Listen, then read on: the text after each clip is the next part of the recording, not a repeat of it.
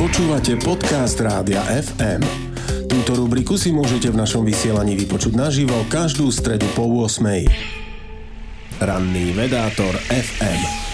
Dnes sa budeme rozprávať o teórii klamania a o tom, ako ju využiť na to, aby sme vedeli odlíšiť, či nám niekto klame vedome, alebo či sa len pomýlil. Predstavte si takúto hru. Hodím mincov a neukáže vám, čo padlo. Ja sa však pozriem a niečo vám poviem, napríklad padol vrch.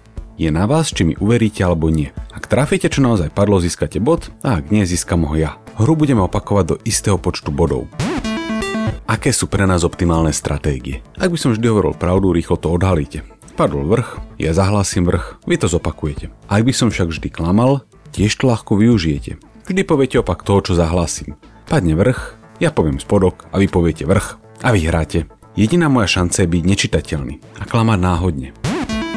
Z pohľadu klamára tak nie je výhodné klamať vždy. Stáva sa tak čitateľným. V niektorých situáciách môže byť pre klamára najlepšou stratégiou neklamať takmer nikdy. Predstavte si vylepšenú verziu našej hry. Po niektorých hodoch začne minca žiariť modrou farbou. Signál, že sa hrá o 100 bodov na miesto jedného. Znova mám však informáciu k dispozícii len ja. Aké sú teraz naše optimálne stratégie? Bonusové body si nechcem nechať uísť. Ako na to? Ak minca nebude svietiť, teda hrám len obod, poviem pravdu a tak sa mi naučíte veriť. No a keď príde bonusové kolo, zaklamem a schmatnem chutnú prémiu. Myslím, že takto sa správajú šikovní klamári v skutočnom svete. Neklamú vždy a dokonca ani nie často. Striehnú totiž na svoju príležitosť. Stačí im klamať zriedka, vtedy, keď sa im to najviac oplatí. Má to pre nich ďalší benefit. Dobre splynú s davom. Nepravdu totiž občas povie každý z nás.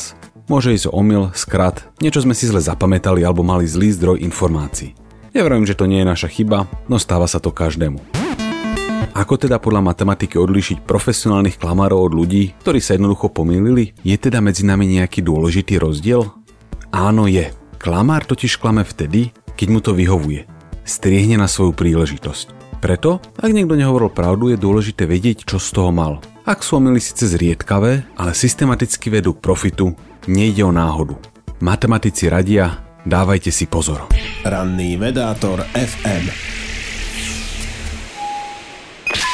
Počúvali ste podcast Rádia FM. Stream, živé vysielanie a playlisty nájdete na www.radiofm.sk. Rubriku Ranný vedátor FM si môžete vypočuť naživo každú stredu po 8.